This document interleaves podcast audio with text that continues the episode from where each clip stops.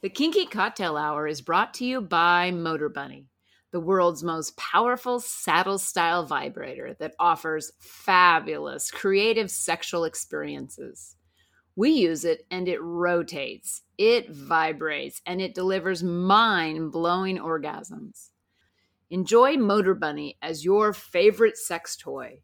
When you order the Motorbunny, multiple attachments are included along with the Link controller, which allows wireless control from anywhere. Motorbunny is the world's most powerful saddle style vibrator on earth. Use the link in the show notes and spice up your sex life with a Motorbunny. You're listening to Kinky Cocktail Hour, a conversation between adults about sex forward relationships, kinky lifestyles, and frank communication. If you're under 18, please stop listening and visit scarletteen.com.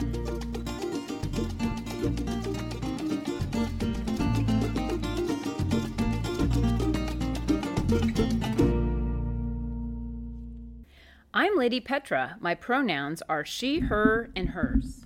I'm Sapphire. My pronouns are him, his, and he.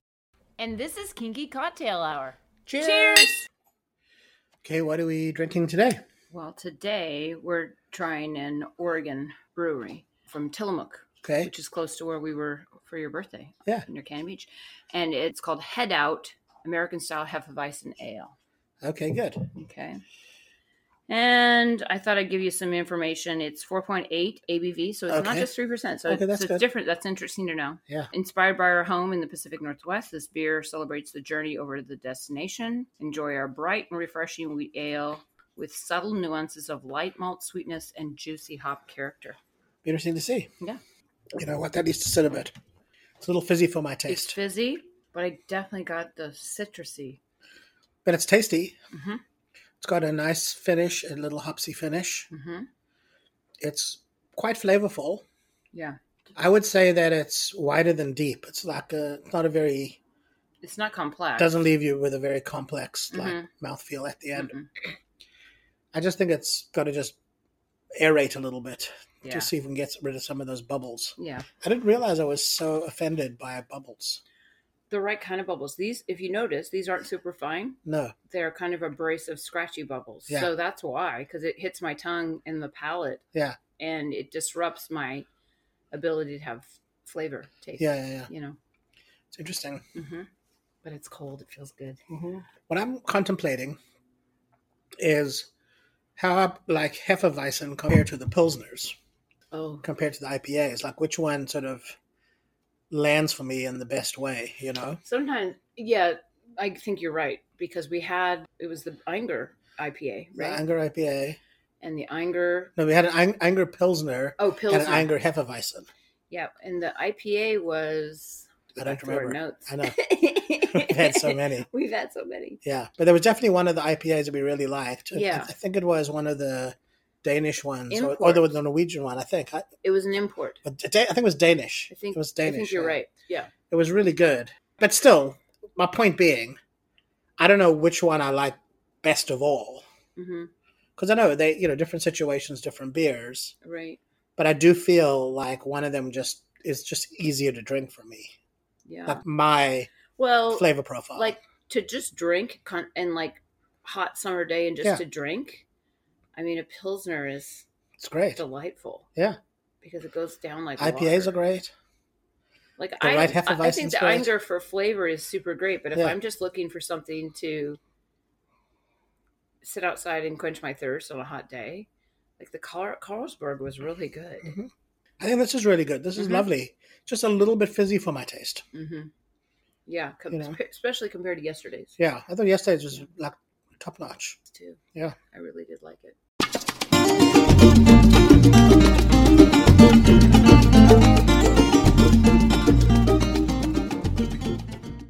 Very excited to have Janet Hardy on our conversation today.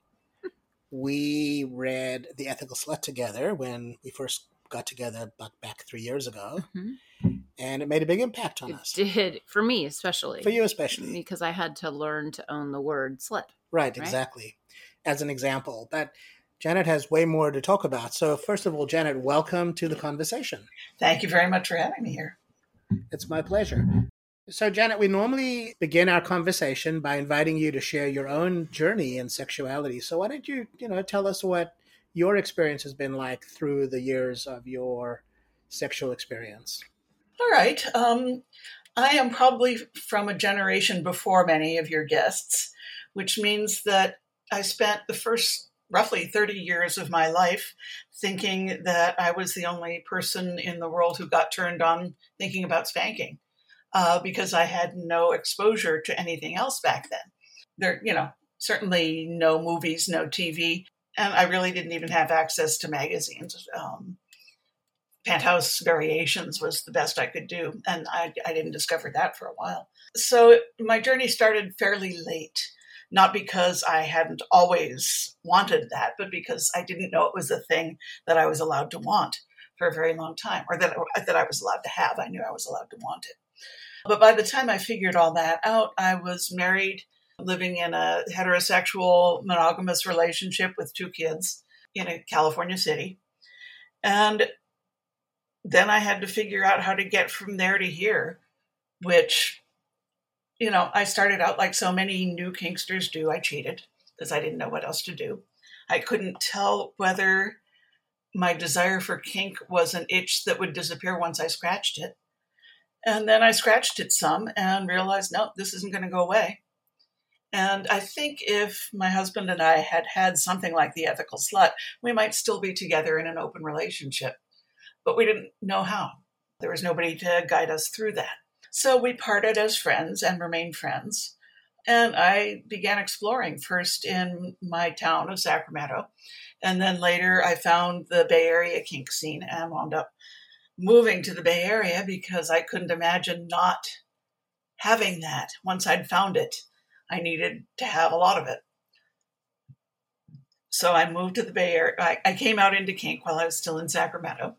Um, played with a variety of people, mostly men at that point, one woman. Then met my former partner, Jay Wiseman, who you may have also had on the show at some point, and moved to San Francisco to be with him. And uh, I was working in advertising at the time. I was an advertising copywriter for the first decade of my work life.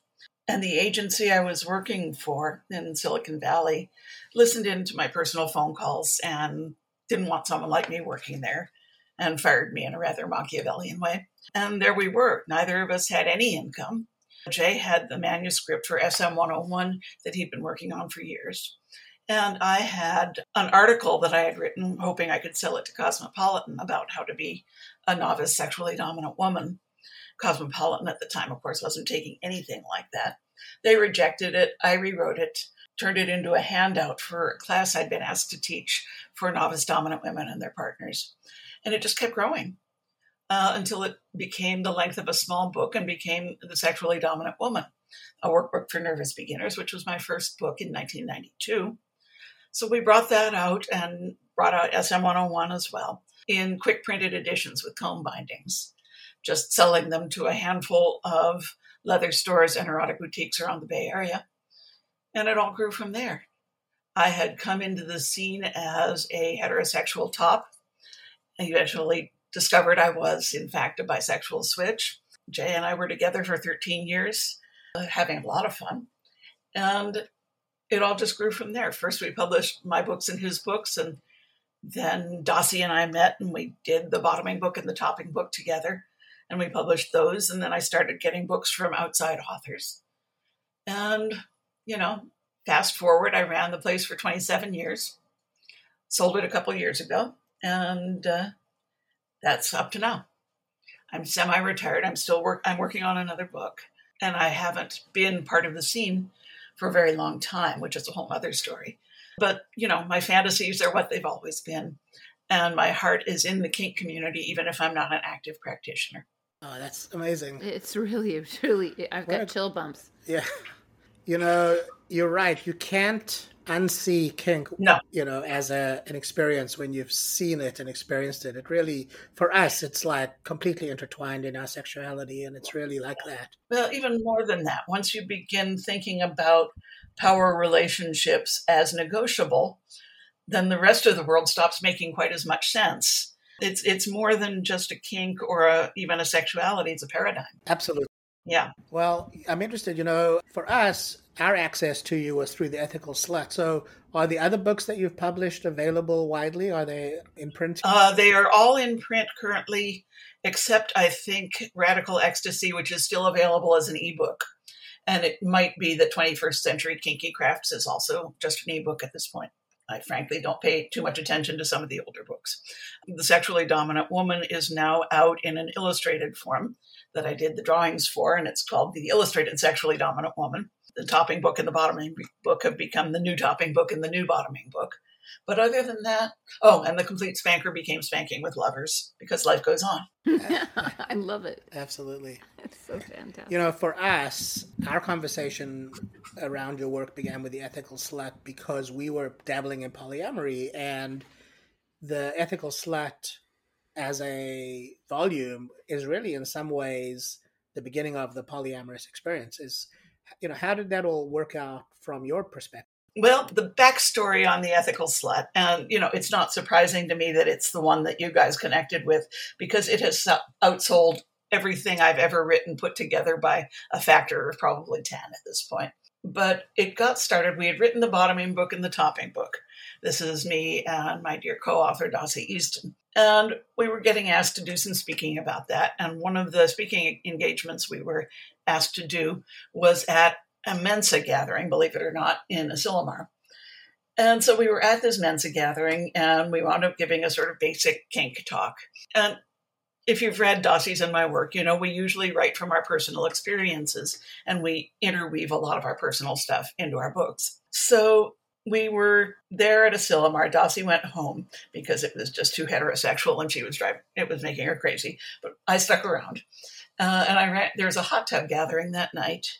And I ran into a friend of mine outside the hot tubs, and she said, You should have heard the conversation in my hot tub. And I said, Well, okay, I'll bite. What was the conversation in your hot tub? And she said, It was, Did you hear about that S&M talk those two women were doing this morning? It was two women talking about stuff they had done together, and one of their boyfriends was right in the room. So that kind of made it clear to us that we only thought we'd been shocking when we wrote the outrageous BDSM books, that in fact, what really shocked people was non monogamy. And Dossie, of course, is a therapist and had been working with alternative relationship clients for some years already. And so we just wrote from our own experience and the experience of her clients and a lot of the reading and talking we've done through the years. And that was the first edition of The Ethical Slut, which was 1997. So funny. Yeah, in fact, when I was beginning my journey about three years ago in finding my own sexual expression, one of the things I did was I researched therapists in the greater Seattle area who were kink friendly or conscious. And yes. I ended up landing upon this therapist who was uh, I didn't know at the time through conversations I found out after I interviewed him that he was a dominant. So I knew immediately he'd get what I was going to try to explain about this dynamic that I was trying to get into that I had never ever experienced before. And I remember the conversation when I first went to his office that he and we we had already been together for a while at this point, yeah. Safra and I, and he hands me the ethical slut and says, You have to read this. And I said, Well, I am reading that. and he's like taken aback. Oh, oh okay. but I was taken by kind of his reverence for the for the book to allow me a space to mm, I guess play catch up in my own head so that my conversations would be more meaningful and more work could be done in our sessions. And it was helpful. Yeah, it, it's tremendously so. I think what happens to a lot of poly folk and kinksters when they go into therapy is they wind up paying for the privilege of educating their therapists. So if you can find one who's already knowledgeable and positive about alternative sexualities and relationships, you're way ahead of the game. So good on you for finding the right guy. It's getting easier than it used to be. Oh, for sure. Oh, I bet. yeah. You know, one of the things that jumped out at me from the books that I've read in the world of polyamory is that it really comes down to communication. And we like to say our kink is communication. And so I'm wondering, you know, you've got a world of experience in interacting with both kink world and the poly world. What's your best advice for people who are maybe getting started in a kink dynamic or getting started in a poly dynamic? What's your best advice for them? My best advice for them is you will fuck up. That is inevitable. We're all hacking our way through the undergrowth that very few people have tamped the grass down for us. So we're in there with our machetes. You're going to fuck up. we all grew up in a very, very monogamy centrist world. So, all our examples from television and movies and books of what a relationship is supposed to look like are not the way our relationships look. And sometimes you're going to assume something about the nature of your relationship that turns out not to be true. Sometimes you're going to get so caught up in the moment that you do something that sounds good, whether or not it's really going to be good in terms of the relationship dynamic. So, going into it, just recognize that mistakes will be made and be prepared to talk them over, learn from them, and move on. Because once you've made them, you can't change them. All you can do is learn from them. Oh, that's smart. So, one of the things that I've been contemplating, mostly because we're deeply into our kink dynamic, and mostly because you know, we live in a very kink forward, sex forward relationship. The power dynamic is very powerful between us. And we have talked about should we open up our dynamic or shouldn't we? And there's really no space for another human being in it, if that makes sense. I'm wondering what your consideration is with your point of view on how to blend kink and poly relationships. Uh, one thing I should mention up front is that I am primarily a sensation player and a role player. So I don't do lifestyle relationships. They hold no draw for me whatsoever and never have. So my path in that one is simpler than yours is. If you're engaging in a heavy power dynamic, then you've got a lot more issues to work out. And I can't tell you what those are.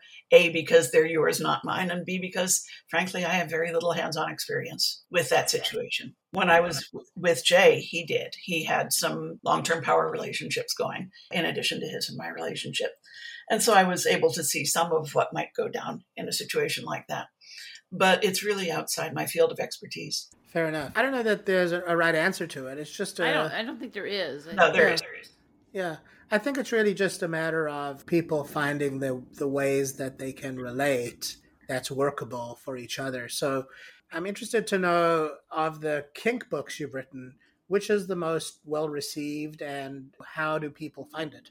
In terms of sales, the bottoming book and the topping book are by far the best sellers of, of our kink books and they've been around for many years. We've done one or two rewrites, and they're, they're still really strong books. They still work really well. Our baby is Radical Ecstasy, which we wrote about transcendence and ecstatic experiences in kink and how we've gotten there and how other people can maybe try to get there, which has an extremely devoted following of very few people. It's narrow and deep rather than widespread like the bottoming book and the topping book.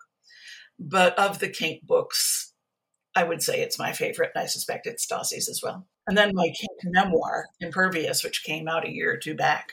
I love it to death, and you know it sold very few copies, but I still love it to death. The book that you're referencing, The Transcendence. Yes, Radical Ecstasy. Yeah, that speaks to me just the title alone because on our journey, I mean the the whole point of this podcast that we've started was to go in the rabbit hole together and and discover our sexual interests together through these discussions that we'd have or interviewing people. Yeah. And it's been a fantastic so far, fantastic eye-opening journey. But what we've experienced in our dynamic is beyond anything I've ever experienced in a sexual nature. It's an energetic we were talking to some psychologists on an interview last week or the, earlier this week and it's they they were referencing that it sounded somewhat tantric although we're not following any of the tantric processes. It's the power exchange itself that has gotten so refined. I can drop into subspace so quickly and then he'll go into dom space and then it becomes there's points where we're one creature. Yeah it, it's and like how do i explain that to people i'm it's, like it's it's, it's amazing yeah. yeah it's it's an ecstatic experience And Dossie and I did study a fair amount of Tantra while we were working on radical ecstasy. And it became quite clear to us from the beginning that these people and we were climbing the same pyramid, just up different sides. And when you get to the top of the pyramid, it's all one thing. You achieve an altered state of consciousness that is deeply connected and deeply spiritual, if that's the way you frame things, or transcendent or ecstatic or bliss or whatever you want to call it. I think most people who have been playing for a while and playing kind of deep, they're going to get there eventually. I know very few people who have been in the scene for a double digit number of years who don't know what I'm talking about when I say ecstatic experience in BDSM. Yeah, it's for us. It's such a it's such an interesting experience because it's really occurring at this point with easy access on a daily basis. Yeah, because we're we've developed a daily maintenance spanking scene, if you will, that's not our high protocol. Yeah. And it's ha- it used to happen really in our high protocols. Right. And now it's happening anytime we're scening. Right. And uh, to have access to that, that energetic unification is just, I mean, it's addictive. I, that's what it is. It's addictive. Yeah, it is. I do want to say that the reason I am not actively involved in kink or indeed in sex anymore has to do with an experience of that kind. During a Tantra class, I lost my boundaries. I, I it's what Tantra people call a Kundalini awakening. Basically, we were doing a fairly ordinary little, you know, sitting in yab yum and undulating and locking gaze and so on. This was Dossie and me. And I just tipped over backwards and arched up on my head and feet, uh, which you could offer me $2 million right now, and I would not be able to do that. But I did. And with Dossie sitting astride me because she didn't see what was happening in, in time to scramble off. And I was shrieking at the top of my lungs like a fire whistle. And I couldn't figure out how to get out. I was yeah, eventually I did. You know, the body just can't maintain that. And eventually it stopped. But for years after that, I was prone to falling into that ecstatic, orgasmic state involuntarily. Wow. Um, wow. Yeah, I had to work my way through that very slowly. I, I feel safe about it now, but I didn't for a long time. Wow. Wow. The answer for me was taking up ecstatic dance which fortunately, Eugene being the old hippie town that it is, until COVID, we had plenty of ecstatic dance available. And it was a chance for me to do embodied spiritual practice in a low risk environment where, you know, I could let the energy come up and I could shriek because the music was loud and everybody was making noise and nobody cared. And so I was able to practice bringing it up and pushing it down until I felt like I was in good control of it again. And so now I don't have those those uh, involuntary ecstatic experiences anymore. But it was really scary. Wow. So I, I, like to put that out there as a caveat. When you had that experience, uh, uh, you know, you it sounds like you had more different times you had this, um, but how did it leave you afterwards? Like, was it a sub drop kind of thing, or how did you recover? Poorly. I feel some bitterness about the way my Tantra teacher handled it because she, I think, did not recognize what had happened. And she just looked at me and told me to ground, which means nothing. I mean, I know how to ground, it didn't help. From what I have read since by other people who have gone through things like that, I sort of involuntarily or instinctively wound up doing um, the right things, which were to get out into nature more, like maybe to move out of the Bay Area and move to Eugene, and to do things that put me in my body, eat heavier meals, be outdoors, put my feet on dirt. Those things, they do help. Somebody should have been there to tell me that, and nobody was.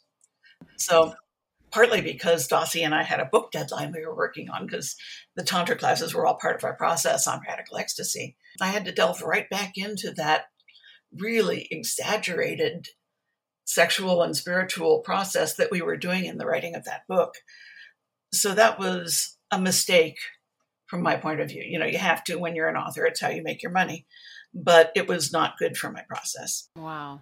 Crazy. That's that's an amazing share. So with that caveat, yes. What are the processes that give people access to that ecstasy that you're writing about? it's almost I, I, the analogy I, I kind of draw is female ejaculation, where you have to learn how not to hold on to things, to learn to ejaculate. Most women, when they feel themselves coming close to orgasm, they tend to squinch up, tighten everything. And to let it go, you have to not tighten everything. You have to relax everything.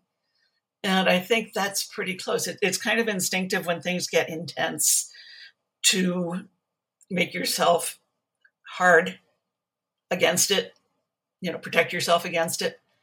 And instead, if you let go and relax into it, that's when the good stuff starts to happen. In particular, I think there's a trick, and you shouldn't try this right away. It's not a good thing for a beginner. But as you get better, knowing where your limits are and intentionally allowing people to push them. There's a moment when you feel like you ought to safe word because it's too much. And if you don't, what may happen next is that extraordinary experience. Many things are going through my head right now, but one of those things that of not letting go or letting go, which was huge. And I think Saffer recognizes this, but I don't think he fully grasped it because he didn't live my life. So I was in a just let's just say a very bad 30 year marriage and was told well I you know and I got married young so I was in those years of you really getting married too young and getting married and not knowing your own sexual nature. And so here I am being expressive quite early in my marriage. And I would make sounds, which I think people make sounds during sex. I mean, I, that's what I thought. And I remember being shushed and told, don't, don't do that. And I remember then shushing and like bearing down and shushing. And from that moment, my sexuality went completely inward, like, like put away in a box so then it just became an act I was going through the motions on. That's one thing that I'm, I'm hearing when I'm listening to you. The other thing about the whole pushing the limits, you know, Saffer's a sadist, so caning's his thing. And I remember early on when I was not used to being caned. and he would cane me for whatever and read my signs and then back off as he needed or chose to. But when he gave me the power to say, cane me again. It changed everything. Like it changed everything on how I experienced caning as well as the experience of the scene. Like I all of a sudden had access to this ecstasy that you're speaking to that I didn't even know existed. Scene where I had what I would call the edges of an ecstatic experience was also a caning scene. Uh, it was with a long term partner. And he had been doing what I've heard called California style, where he was just going whip, whip, whip, whip, whip with the cane all over my butt. So there's lots of sting, but not much depth. And I was, you know, writhing and eeping and so on. And then he stopped and he was going to put the cane away. And I said, Before you do that, can I ask for something? He said, Sure. I said, Could you hit me with that once as hard as you can? And he looked at me like I was insane, which is a thing you get used to. and he said, okay. And he did. Um, he pulled it up in both hands, and he's a big guy, and brought it down on my ass with all his strength. And it was magic. It was, the ripples would spread out. You know, it started in my ass, but then I felt it in my cunt and in my tits and in my face and in my fingertips, all in ripples and it was perfect. It was what I wanted. It was what was right.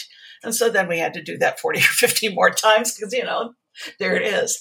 So the next day, my ass was a mess because I wasn't conditioned for that kind of thing. But oh my God, I was so happy. It felt so good. That's amazing. It really is. It really is. No, it's really true. You know, the, the, one thing that I keyed in on when you were speaking earlier was this idea of letting go. I have been playing with orgasm control. And what's happened for me is as a impact of really focusing on completely relaxing through the process, I'm having these really prolonged, voluminous orgasms that I've never experienced before. It's quite remarkable that it happens on this side of that conversation as well. Yeah, yeah, yeah. I think that the advice for men who want to have an ecstatic experience along the way is what you're saying. Most men, you know, they tend to sort of grunt and squinch and their faces get all squinched up and their fists get all squinched up because that's how you ejaculate, I guess. But that may not be how you orgasm. I think relatively few men are taught to recognize orgasm in the absence of ejaculation. And so I think it's it's worth get going for because you can have so much so many more of them that way if for no other reason and also because it's it, it's in a deeper place that's true and you know the combination of prostate massage along with that yeah. has really created this sense of multiple male orgasm for me as well so it's been quite remarkable and really interesting actually as an experience to explore yeah totally yeah I, I sort of envy that ejaculation thing because I didn't come to ejaculating until I was in my 40s. And even then, it for me, it's entirely separate from orgasm. I can ejaculate without orgasming. I can orgasm without ejaculating. And as a result, I don't much like to ejaculate. It makes a big mess and it's not all that much fun for me. And I think that may be true for a lot more men than, than recognize it. Probably so. Yeah. Because they're used to pairing their orgasm with their ejaculation. They don't try anything different. That's right. I agree. We've talked to some dominatrixes who have their submissives in cages and they're experiencing orgasm without or ejaculation without orgasm some of these men yeah it doesn't sound like much fun really to me and i'm getting that's sort of the point i guess Right. Well, Janet, this has been fascinating. I really, really I really appreciate you taking time to come on our show and chat with us. It's been, first of all, we really appreciate the work that you've done, and I look forward to reading more of the work that you've done now that you've mentioned it. Yeah, really. And it's changed my life. It really has. I'm really glad to hear that. Yeah, and we encourage people to pick up your books and to explore their sexuality with an open mindset. And I'll have to say, I remember reading the book ethical slut and you know i had the connotation of slut obviously the traditional connotation in my head and where i am now let's flash forward we were just interviewed like i said with some psychologists uh this earlier this week and i'm like talking you know sharing my journey i'm like yeah and i'm his three hole slut and i'm this and that and it's for me it's it's matter of fact it's who i am i embrace it i own it yeah it's neither an insult nor a compliment it's just a thing it's just a thing. It's what's so. And that is pivotal in showing where I've been. Like I just look at that and go, wow, look at that. Yeah. Look where I've been. Yeah. So thank you so much. I'm glad. Thanks so much for coming on. You're very welcome. Anytime. That's it for today.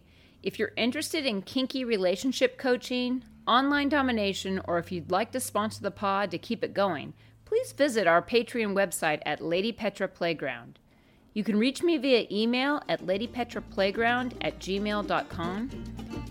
Our music is composed and performed by Roger Ferguson, who can be found at rogerfergusonmusic.com. Till next time, cheers! Thank you.